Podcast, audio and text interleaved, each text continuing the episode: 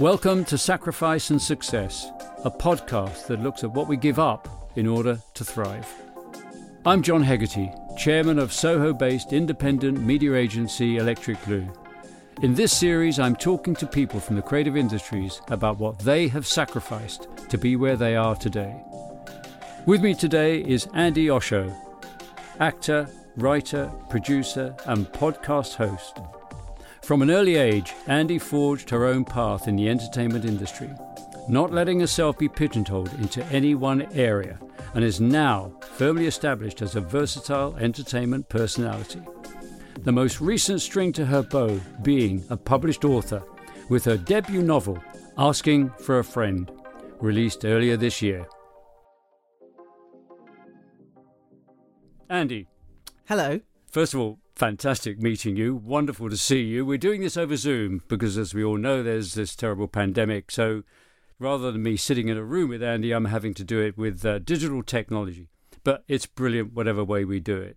So, Andi, this is all about what you have to sacrifice uh, to succeed. And, mm. and I always like to start with a question of what have you sacrificed today? Wow. Oh, that's a good um, question. Uh, today, I've sacrificed being in the sunshine. Oh. now you make me feel really bad. No, I mean, I, I do it a lot, but um, yeah, I, I mean, when you say sacrifice, I mean, I'm. It's a choice, isn't it? Uh, hopefully, anyways, it's a choice. I've chosen to do what I'm doing today, and I had another job, a voiceover, basically earlier, so I had to be in for that as well. So that's just the oh, breaks. Hopefully, there'll stuff. be more than one sunny day this year as yeah, well. exactly. We're hoping, yeah. But but just to start and and looking at uh, you were born in East London, uh, in Plaistow, um, and your parents were Nigerian, came to this country. You were born here. I've always thought there's a great song, a song I love, and it's called "Across the Borderline." It's by Ry Cooder. Uh, the best version of it is, I think, by Willie Nelson. But it talks about the sacrifices people make to kind of hopefully go for a better life. They mm. leave somewhere, go somewhere else.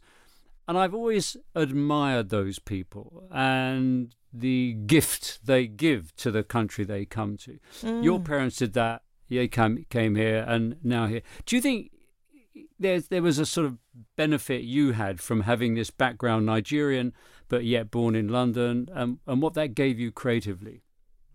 Yeah, that's a really interesting question because I think there's a lot of people who have a similar background to me, and we have, I think, a similar outlook in the sense of our parents came here, first generation, had starting from scratch basically in an environment that wasn't always welcoming you know if, if, i'm honest like what the what it was like in the uk in the sort of sort of late 60s early 70s but they just had this kind of can do spirit that this is going to work.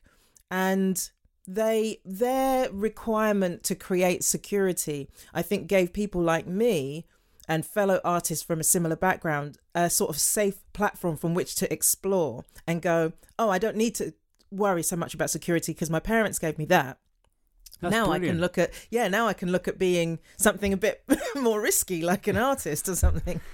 the other the other great thing I, I, think too is as a as a creative person, because you've pursued a, a creative career, is in a way, creative people tend to be outsiders looking in.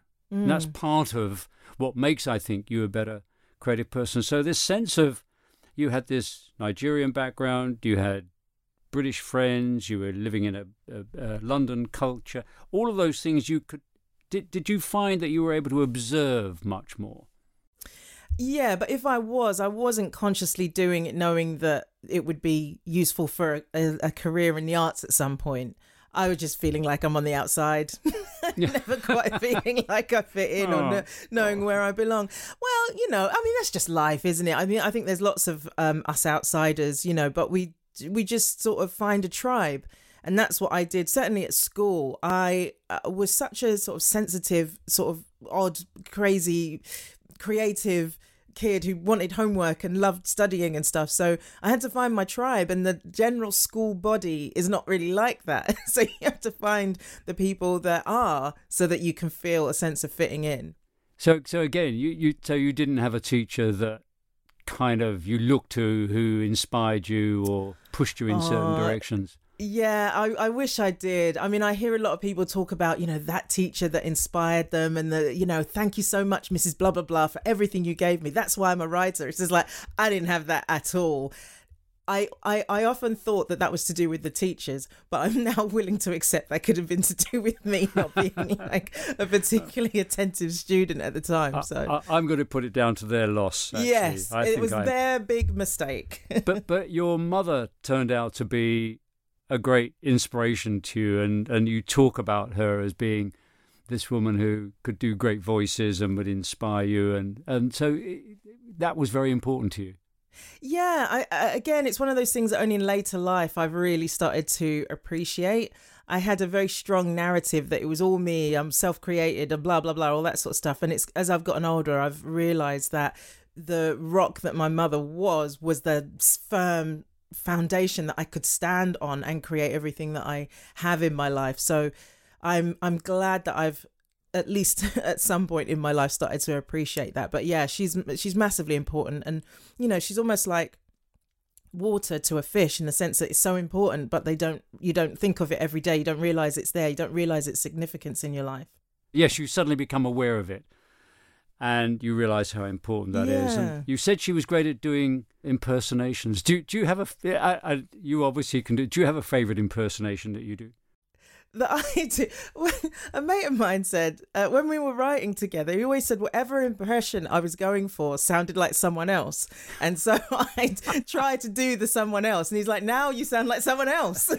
so we'd sort of be playing this sort of impersonation tag thing, where I was like, "Oh, now do I sound like Obama?" He's like, "No, it's sort of like Oprah or something." What were you going for? You've gone from Obama to Oprah. That's a kind of good one. Yeah. yeah. hey, all encompassing. It does everything. You know. Yeah, well, that's what I want to say. I can do an impersonation that you can interpret and make it sound like whoever you want it to be like. that that's wonderful. But so you left school. I think you went into TV production, or uh, and and you were sort of behind the scenes, and gradually moved. You did stand up, and then became a TV comedian, then actress. So how did that progress work? Yeah, so I mean, after school, I I wanted to you know take my education further, and I felt like I wanted to be involved in the arts somehow, but I just didn't have the guts to really just go for it. And some peers went off to drama school, and I just didn't. It just didn't occur to me that someone like me could do something like that. So I went to a place called Ravensbourne, which focuses more on behind the camera stuff. So they taught us how to make TV programs basically, and so I went into post production. So I worked in editing and you know sound post production and stuff like that, just uh, basically facilitating other people's creativity. So I had an operational job. I wasn't even doing the stuff. I was like organizing and booking in the, this this type of work. And then it just got to a point where I was feeling like, ah, this isn't enough for me. I love parts of it, but it doesn't fill me up completely. And that's when I decided I wanted to be an actor. Had no clue how to go about doing that. No, didn't know where to start happened to be working with some actors and they gave me some advice and so I just thought let me just jump in and see what happens. And then after a few years it I it, I kind of reached this equilibrium where I was getting little bit parts here and there but work was starting to dry up and I was spending more time on a reception desk than I was acting. So I thought what can I do that will give me stage time will get rid of this stage fright that sort of big gaps between performing was starting to create? And that's where stand up came in so Oh, I'd already wonderful. been acting like four or five years, and it was more out of like necessity and curiosity in a way that made me think, all right, let me just see if that would give me a bit more control over my creative life. So that's Yeah. that's why I started doing stand up. Stand up must be the hardest thing in the world to do. Literally, because there's no help, there's nobody around you. It's just you. How how did you find that? Well, you know, it was two things. Like I say, it was partly to do with a necessity. I was I was really experiencing stage fright whenever I was going for auditions, which were becoming you know few and far between. And so I just wanted something where I could have a bit of control. And um, but I also love stand up. And I, I, I thought I could do it. I, I think I'm a funny person, right? I was thinking that at the time. I was thinking, why, you know, why don't I give this a try with no um, thought of what the outcome could be? But the thing is about stand up, I'm realizing, having done a few years of it and been you know, done many of the things that stand ups aspire to do, is that we we we've got a particular gene or something that makes us want to be there. So when people talk about, oh, it's the most scary thing in the world, well, yeah, for you, but for us who have this bizarre gene that wants us to ha- experience the possibility of existential death on the possibility that we may actually get loads of love from the audience that are watching us, we, we, it doesn't scare us that way. Otherwise, we wouldn't do it. We'd feel the same way about it as everybody else does. I can see another use for gene therapy there. We get the, a, a funny gene implanted into us. There's a there's a Shakespeare said um, laughter is but sorrow masked. Mm. Is there sorrow in your stand up? Do you know? Um, there wasn't. I mean, I don't do stand up anymore, but so I say it in the past tense. There wasn't, but where I got to by the time I decided that I, my journey with it was sort of complete or done for now, was that the things that were really concerning me, I didn't know how to make them funny. The things that were the things that were of interest to me, I just I couldn't spin it. and I remember sort of have, trying. I, I wrote this whole page of uh, material and I never write stuff out in long form. I always just write bullet points, but I wrote this out in long form and read it to an audience, and I could just feel them sort of curdling under the unfunniness of it. So I was like, "This isn't, this is not the way to go. Maybe there's another outlet that I'm supposed to use for this, for these thoughts, this material that I want to discuss." So, so your advice to somebody if they're going to do stand up is is be funny and be funny is what? um, you know it's such it's such an obvious thing to say, but it's just go for it. The mm. the thing with stand up that's different from so many other sort of creative pursuits is that you can't do it at home. You you can write at home, but you can't know of its success until you perform it in front of an audience. You could So you've got you to could, sacrifice yourself. You've got to kind of go I'm just going to get up in front of people and I'm you, going to do it. You do. You have to sacrifice you have to sacrifice comfort really, and and uh, risk yourself. And there's no two ways about it. In a way that you just don't have to necessarily with other with other art forms. Yeah. It's almost kind of it's it's. I'm just thinking about that because it's interesting. It's you know, if you're a sports person, you, you, you, you practice and that practice and the practice and you get better and better. And obviously you get better and better, but you don't suddenly go, right, you've got to step out, if you're a tennis player, onto the centre court at Wimbledon and play. You gradually get there. You're saying, in a way, and I completely understand that. You've just got to get up there and do it, uh, and that way you begin to really understand it. Yeah, and the and the interesting thing as well is that and maybe this applies across the board, but that first gig you do can feel like centre court straight off, you know. so because it's so it's it um you're it's so exposing or it can feel so exposing it can feel exhilarating some some um comedians just uh, just oh just exhilarated by the experience of being in front of an audience but yeah that can be your center court and there's only like 20 people in the room and it still matters yeah mm. can you remember the first time you stood in front of the camera and like it was in front of a camera or on yeah to perform um yeah, I my first performance in, on camera was in EastEnders. I think that was my first TV job. Oh wow! And yeah, and it was a scene with um, Natalie Cassidy, I believe is that her name? Yeah, Natalie Cassidy played Sonia in EastEnders, and yeah, I was just my mind was blown just being at Elstree, meeting Wendy Richard earlier and Ian Lavender, and they were like, "Good luck, Andi," and it's like they know my name. How do they know my name? It was a pretty special day. you've really got to. I mean, again, because this is about sacrifice, but you've got to sort of let so much of your own inhibitions go. I always think to be an actor, to kind of get in front of the camera, to be someone else, and to kind of completely lose yourself and become this other person. Was that was that easy doing that? it's been like an ongoing journey for me in terms of learning the craft of acting. I didn't do like a three year drama school thing, so I had to learn on the job. And that came with a big, big dose of imposter syndrome. But in terms of sort of you know d- d- diving deep into characters losing myself in them stuff like that that's something that i'm learning to allow myself to do because as an actor we still have hang-ups. There are still scenes and moments and things that we're asked to do that we just think ah, i feel really stupid doing this. So we're just like everybody else in that sense of there's always going to be a thing that someone has you do and you're just like ah, i feel like a wally but all right let me just give it a go. But um I think probably our threshold is just a little bit lower than other people's.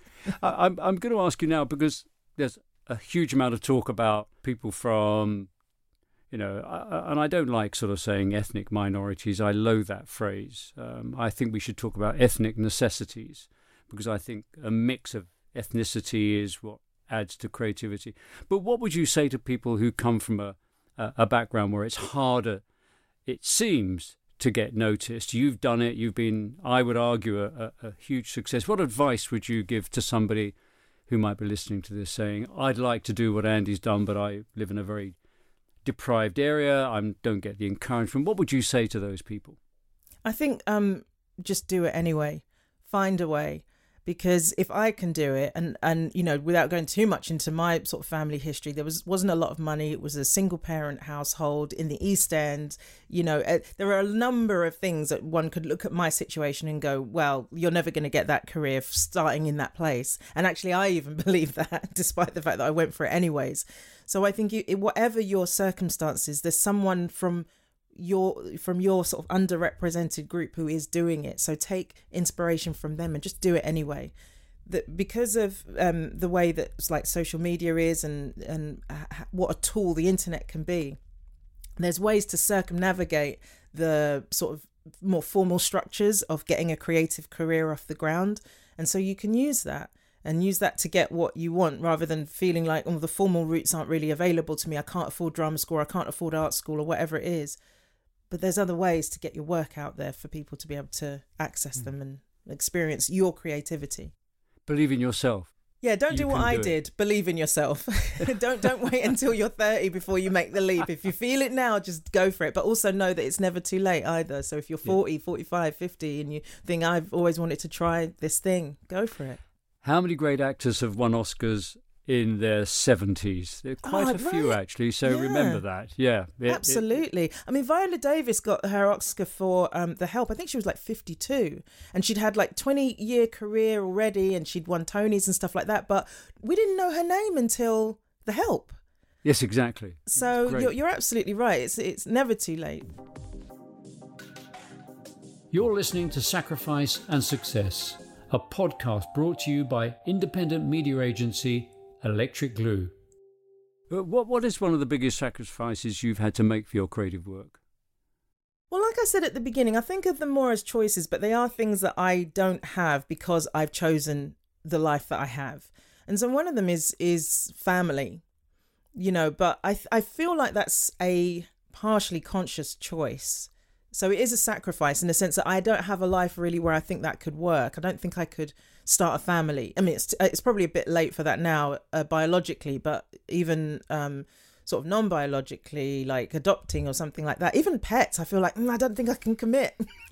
I just, you know, so because I applied for a dog um, for at Battersea Dogs Home, and and nothing, they haven't. There's been no matches come through, and as part of me, it's kind of relieved and and it's it's saying maybe this isn't right for me. Yeah, I mean, I do trust those signs. Like rather than getting patient about it, sometimes I do think mm, maybe this is a, a, sign because I could do something about mm. this if it was right. But actually, nothing's come through, and I'm actually living a life that I would have to change to have a dog in you know in this life so maybe this is maybe this is all for the best on both parts you know maybe that dog needs to go somewhere else I mean, creativity is quite a selfish pursuit, isn't it? Because when you're having an idea or you're working on an idea, you can't stop and start. You just have to keep going. I'm, I'm, I'm sure if you're an accountant and you're trying to balance books, and I'm, we must never go at accountants, they're wonderful people, but you can stop and start. And lots of things you can stop and start. With creativity, you know, it, it isn't a, a, button that you can just turn on. You're, mm. it's, it's there all the time and you've got to do it despite what's going on around you. Have you found that difficult or do you experience that? Yeah, um, I I completely relate to that, and it is difficult sometimes because, I mean, someone, uh, a friend I was talking to recently used the term workaholic in reference to me, and no one's ever said that before, and it really gave me pause because I was like, "Am I?" I never, I never thought of myself like that. I thought I just worked hard, or I thought I just really loved what I'm, I'm doing. But actually, you're right. It is almost like this train that's sort of driving through you, like creative thoughts constantly. Like particularly, I remember when I was writing stand up, sometimes it would get annoying the jokes that kept coming into my mind. Oh gosh, right, I've got to write that down. So I had to sleep with a notebook by my bed, like this constant sort of yammering in my head, where sometimes I'd be like, just stop, I just yeah. want to sleep, you know. Um, but yeah, so it does get difficult sometimes of like letting go, um, and mm, allowing balance, you know, so that there's friends can you know you can spend time with friends and family and just relax and just watch a bit of TV or something um, it it that is the challenge I'm in at the moment. Actually, is is starting to bring more balance in and not have everything be about work. Just because I'm enjoying it doesn't mean I have to do it every single day, every hour of every day. Yeah, yeah, that is important, isn't it? Because I, you know, I say to people, you know, again, partly as a creative person, you're you're you're absorbing all these influences. You're absorbing what's going on around you, and you know, it is that thing that you have to balance that out with kind of time to do it uh, but allow yourself this moment, these moments when you're going to overhear conversations, you're going to see things, and you're going to put that into your performances or whatever it is that you might be doing. I love that expression. It's uh, creativity isn't an occupation; it's a preoccupation. Mm-hmm. I think it mm-hmm. sums that up. You know, yeah, it, it's you're living it. You know, there isn't, as I said, there isn't an off knob. Um, there are a couple of things I wanted to talk to you about. First of all, line of duty. Now, what's it like being dead? Now you're. I mean, it's brilliant. Uh, uh, best job you, I've ever had. Best. It must be wonderful to be in that because it's it's it's become this um cultural phenomena line of duty, hasn't it? I mean, it's just sort of. I mean, the writing is brilliant, and the way it constructs the plots and leads you up garden paths. It must have been wonderful being part of that. Oh, definitely. And you know, I the, when when I'm a fan of a show, I have this sort of um, ambivalent relationship with auditioning for it because it's like I feel like almost like I don't want to spoil it by being in it, you know. But um, uh, when I got the call, I was just like, obviously, I, I want to audition for this, and um, being in it, being seeing the team, it's kind of weird because I'm trying not to be like a fangirl, but I completely am. I've already watched like all uh, all the episodes up until the point where I started filming twice. and, and of course, you don't know, do you? You don't know what the fight you don't know who killed you do you? I, I don't and that's the weird thing about it. So i'm now watching these episodes like a fan and people are sort of like what's going on andi? Who did the who's h? Who's the fourth man it's like i don't know. I'm watching it like killed. you guys I'm exactly dead. exactly. I, asking I don't know if you remember but um yeah so so that's that's really fun to be in it and then also to just enjoy it as a fan as as well. So i get the best of both worlds for sure. Isn't that brilliant? And and um the other thing, you, you have your debut novel. It came out this year, Asking yeah. for a Friend. You know, some people say writing's very difficult. Some people say it's very easy. How did you find it? Gosh, I mean, it's both, really. It, it's easy in the sense of, yes, I, I, I know words, I know how to put them in order, that they make sense, and all the rest of it. But it's difficult in the sense of, now, can you put those words in an order that's really good and is going to create an enjoyable read? Do you um, do you know what you're doing? Because when i started i didn't. And even now i'm still learning. I'm, I'm writing another book now and i'm um, there's so much to learn. Um, and i say it was like one of the hardest creative challenges i've ever had. And you know you the, you talk about sacrifice. Well the sacrifice i had to make for that was that my acting career had to go on hold a few times because I just couldn't reconcile the more immediate demands of like auditioning or going away and filming with the quiet and sort of more still relationship you have to have with your creativity to write a book. Um, and so, you know, acting requires me to be quite reactive. Auditions can come in very last minute, the night before. They want it, the, you know, they want it the following morning, and that was kind of messing with my mind and get, creating quite a lot of stress. So I had to say at one point, okay, right, I'm not going to audition. I've got I've got another edit that I need to do of this this draft. After that, then I'll go back to editing. So that was a sacrifice that had to happen yeah. to make to, yeah. to be able to realize the book. Otherwise, it just would not have existed. And the courage to go, I'm going to turn that down because I've got to just focus on what I'm writing right now. Yeah. Somebody once said to me, and I was talking about writing because I'm an art director by trade. So I I went to art school and was going to be a painter and all that. So I became an art director. And we talked about writing, and, and this Frank Delaney, his name was, a great novelist, said to me, John, he said, but writing is just describing pictures, Ooh. which I thought was a wonderful way of defining it because you, you, you know you then have a picture in your head and and write it down because we all think visually. Uh, do you have a process for doing that? Do you have a process? That I I really really love that description because that's exactly what I do, and especially when I get stuck, is I visualize for a moment and then just describe it, describe what I'm seeing in my mind's eye. So yeah, I really love that. Um, and then beyond that, in terms of a process, I I really do need like structure. I thrive best especially when it comes to writing novels like it, like I've written loads like I'm literally doing my second one but like having uh, knowing I'm doing 10 till 11:30 and then there's a break and then you know have another 90 minute session like that and knowing that okay this day is about chapter X then it's going to be chapter that that day then that then that. I I fly through it and I feel like I'm getting somewhere. I I'm not the sort of person who can just oh I feel like writing today or I don't. I've got to plan stuff out and that really even though it maybe sounds counterintuitive in terms of like creating cultivating an environment that brings out your creativity for me it, within the structure that's when I, i'm able to thrive. That's interesting that isn't it? Because people often that whole thing about creativity i often think somebody once said i'm cursed by being creative in the sense that you've got you've always got to get things out of you and, and you're going to get disappointment and you're going to no. get do, do you find that? Is there is there any sort of side to it that you, you feel is a, you've been cursed with creativity? Ah, oh, that's that's interesting. I I would never think of it like that, but there are things that come with it that aren't savory. You know, the like, tortured artist is the yeah, kind of right. I, I'm sort of getting in my brain here. Yeah, constantly comparing oneself to others, even though then may often not even comparable.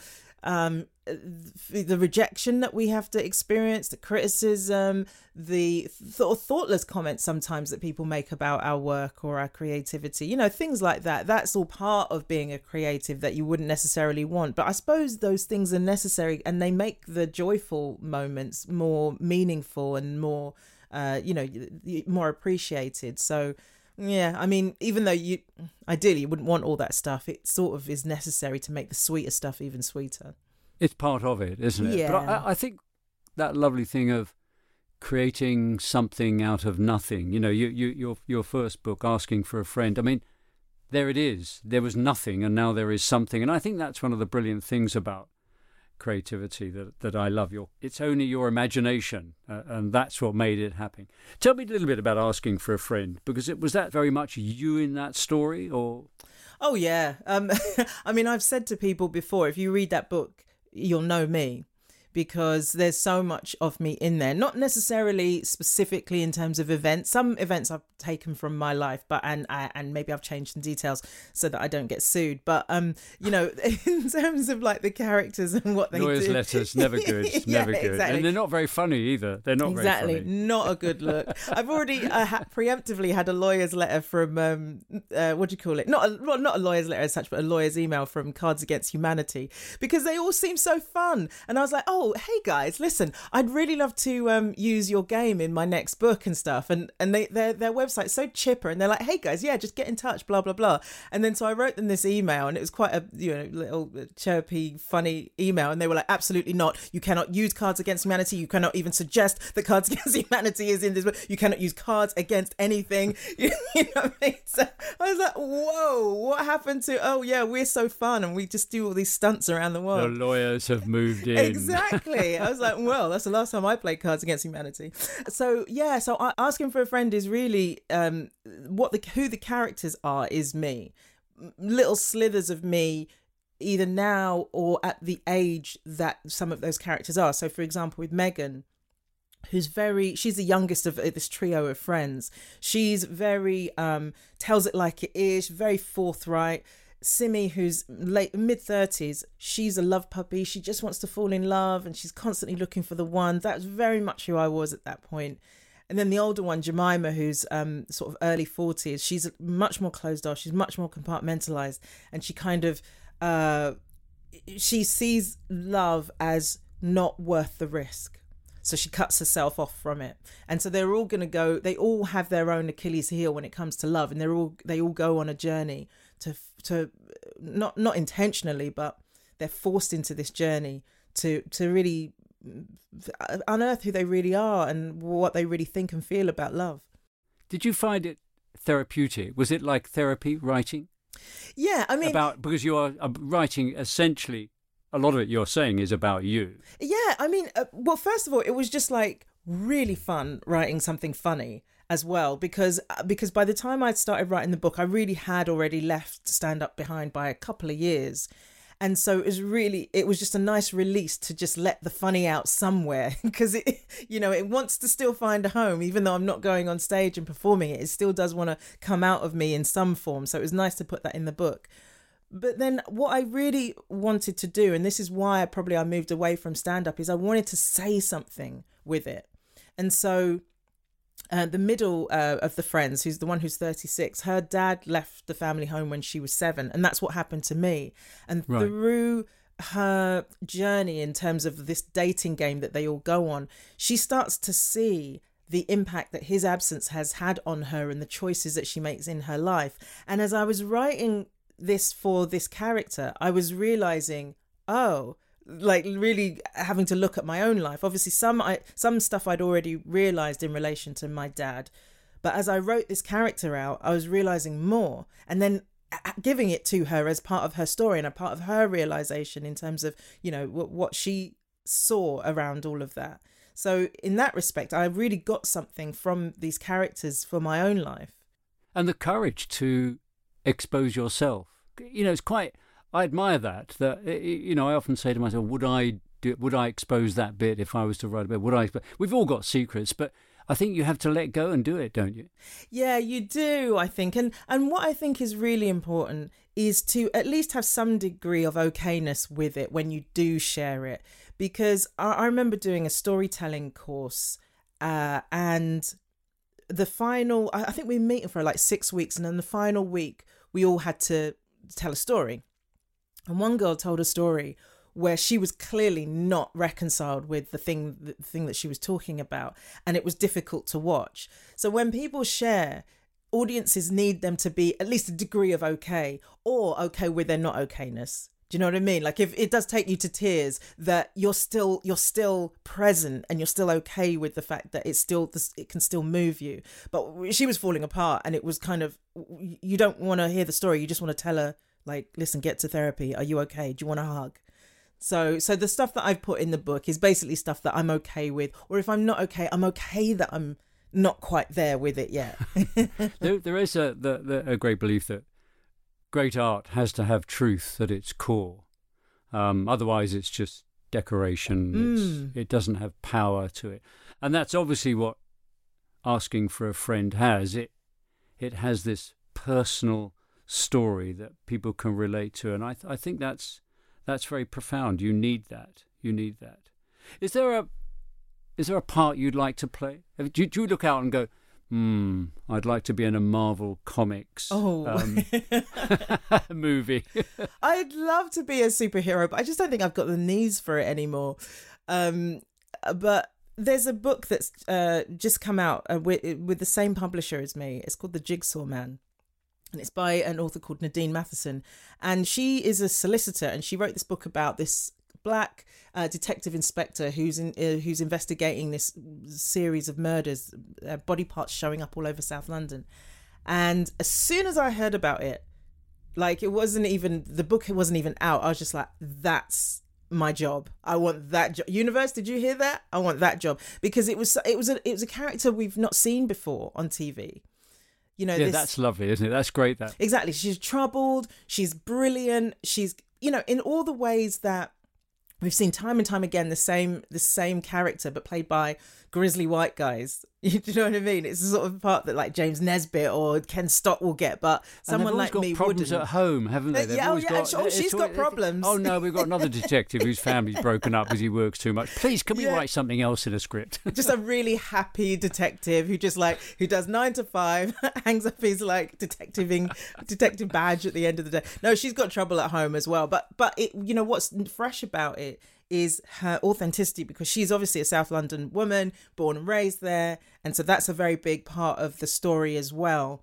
and uh, yeah, just like just something new and exciting. So that's the kind of thing that really gets me excited. Otherwise, yes, also I would love to play um, a role in uh, asking for a friend if that were ever to be turned into well, a TV series. There you go. Why not? But, but but on the detective one, would you write something? Do you know? I it's funny because my agent tells me off about this. Uh, not so much now, but before I used to not do that. I used to just think I just want to write a good story, and she's like, "Where's the character in here that you would play?" It's like I'm not thinking like that. I'm thinking, let me just tell a good story. But actually, the smart person, the businesswoman side of the um, uh, you know, artist that I am, should be thinking like that. But I, I don't so often. I think you should sacrifice yourself, and I think the authenticity of that would make a great, great part for you. And I think you should. I think I definitely think you should write it. I'm on Andi. it. you get please. Can we? If there's something that's come out of this podcast, it's I'm gonna I'm gonna stop saying that. I'm gonna sacrifice time. I'm gonna write that. Um, what have you missed in lockdown, by the way? I mean, it's a kind. Of, I know it's a sort of like, oh, blimey, I've missed friends or. Um. Gosh. I, the, there isn't a lot that I've missed.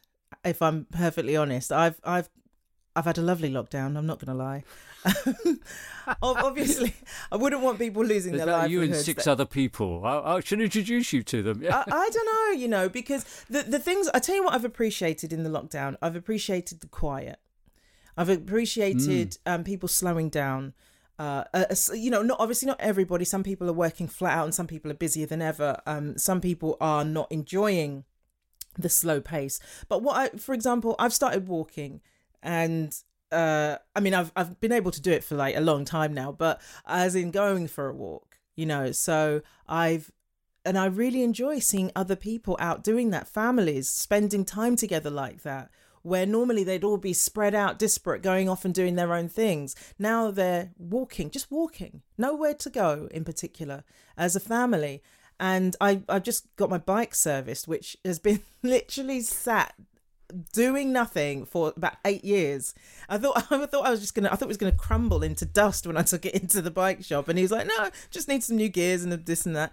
And I've been going out on that and just finding that. Thank you, um, London Council, like because or London whatever mayor, because there's bike lanes everywhere. So it's super safe. It's really it's just a lovely way to experience being outdoors. So well, that's a lovely positive message rather than what have I missed. Um, yeah, sorry, it's not. I, have got out. No, no. I'm one of the six who who is who is kind of liking it. We'll I'm, find the other five. Yeah, and uh, and, and get you together.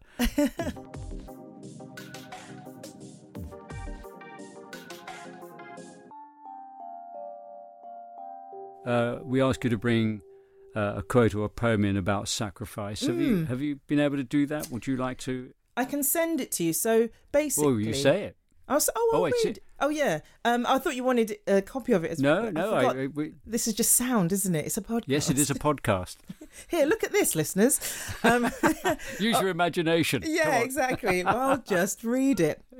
So, Please. so I was just I spend quite a bit of time on Instagram, like uh, a lot of folks, and um, I just saw this and I just thought it re- I, it really chimed. So it says, um, taking no risk is the biggest risk. You have to risk failure to succeed. You have to risk rejection to be accepted. You have to risk heartache to love. If you're always avoiding risk, you're risking missing out on life. Wow. I and think that's that's fabulous, Andi. Uh, that's a great message. And it goes back to that question very early on we talked about is is if you feel you know you want to make something of your life and you're not in a great position to be able to have money or friends to push you forward, then you've got to risk, and and without risk, there is no reward. What a that's a it's a, it's a lovely, lovely message. It's been uh, an absolute pleasure talking to you. Um, oh, likewise. Thank you so much for inviting me onto the great podcast. success with all the things that you've done. Where can we find you uh, online? So um, I spend a lot of time on Instagram. So that's the Andi O Show with a W on the end. But I've also got a podcast about creativity called Creative Source with Andi Osho. So that comes out every Tuesday, and it's basically a show about creativity for the creative in all of us. Thanks, thanks a million. Oh, thank you, Andi Osho. Thank you very much. Thanks for listening to this episode of Sacrifice and Success. A podcast brought to you by Electric Glue, an independent media agency that believes to succeed in the complex media landscape, you need to sacrifice. Don't forget to rate, review, and subscribe to the podcast on your podcast platform of choice. Next month, we'll be talking to Sophie Birdwood, artist and painter, about the sacrifices she's made to be where she is today. Until then, goodbye and good luck.